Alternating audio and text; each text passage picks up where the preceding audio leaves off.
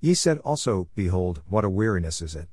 And ye have snuffed at it, saith the Lord of hosts, and ye brought that which was torn, and the lame, and the sick, thus ye brought an offering, should I accept this of your hand? Saith the Lord. Malachi 1:13. Weary of worshipping God. In the above verse, God was speaking to the nation of Judah.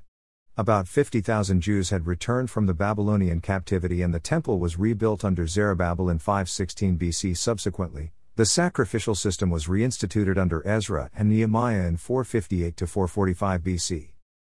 Nehemiah returned to Persia for about nine years and the people became lazy in their offering of sacrifices to the Lord.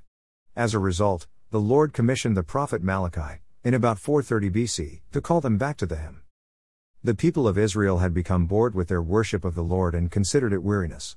The sacrifices of the Mosaic Law had become meaningless to them, expressed in the lame, sick, and stolen animals offered for the sacrifices. The law demanded that the sacrifices be pure and without spot or blemish, as a picture of the coming Messiah. However, the people neglected these directives. Indifference to God. While God promised the Israelites that the Redeemer was coming, 217 3 5, he sharply rebuked them and called them to repent of their indifference. An indifference of the worship of God in Judah translated into indifference to God Himself. God would not accept unclean offerings for two reasons. First, they were unclean of themselves because they came from flawed animals. Second, the offerings were unclean because the hearts of the priests and people were unclean and unacceptable.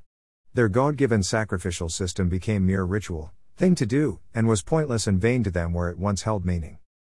Modern day correlation we see this same worship indifference today in many churches. We try to hype things up with fast paced music, fancy lighting, coffee houses service, entertainment, sermonettes, skits, and other forms of compromise. We do this because we are bored with God. In fact, I not too long ago witnessed this at a church I attended. As I looked around, I saw plenty of people who were bored. And this despite the fact that the message was solid. That people could be bored when the Word of God was being admirably preached is not the fault of God or His Word, but with the hearts of people who call themselves Christians. Why are so many Christians bored with God? How did we arrive here? Lack of love. We arrived the same way Judah did. We don't love God. We take for granted what He has given us, mock the good things from His hand, and church leadership does not take their responsibility seriously. In Judah, the priests caused the nation to stumble. I say this with a broken heart.